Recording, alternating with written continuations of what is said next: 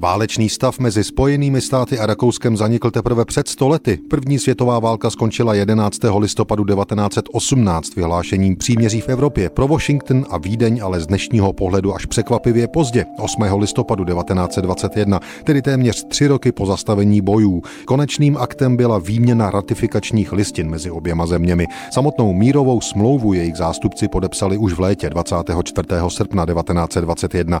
Tento paradox měl několik příčin. Spojené státy vyhlásily válku Rakousko-Uherské říši 7. prosince 1917 a fakticky prohru centrálních mocností, včetně Habsburského mnohostátí, urychlili.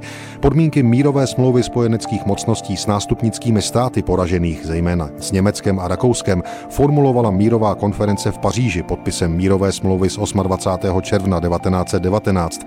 Americká vláda pochopitelně mezi signatáři ještě byla, jenže jedním z článků smlouvy bylo založení společnosti národů. Se vstupem své země do této organizace ale měla většina americké společnosti a především politické scény problém. Zákonodárný senát proto podmínky pařížských dohod odmítl ratifikovat. V důsledku toho byly Spojené státy de jure stále ve válečném stavu s Německem a nástupnickými státy Rakousko-Uherské říše, Rakouskem a Maďarskem. Vlády mezi sebou musely začít hledat bilaterální způsoby řešení nepřijatelné situace. Mírovou smlouvu s Vídní tedy Washington podepsal v srpnu 1921 s ratifikací 8. listopadu 1921.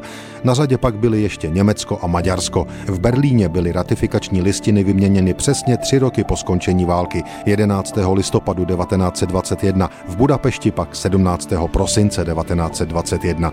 Začalo tak 20-leté čekání na příští vzájemnou válku.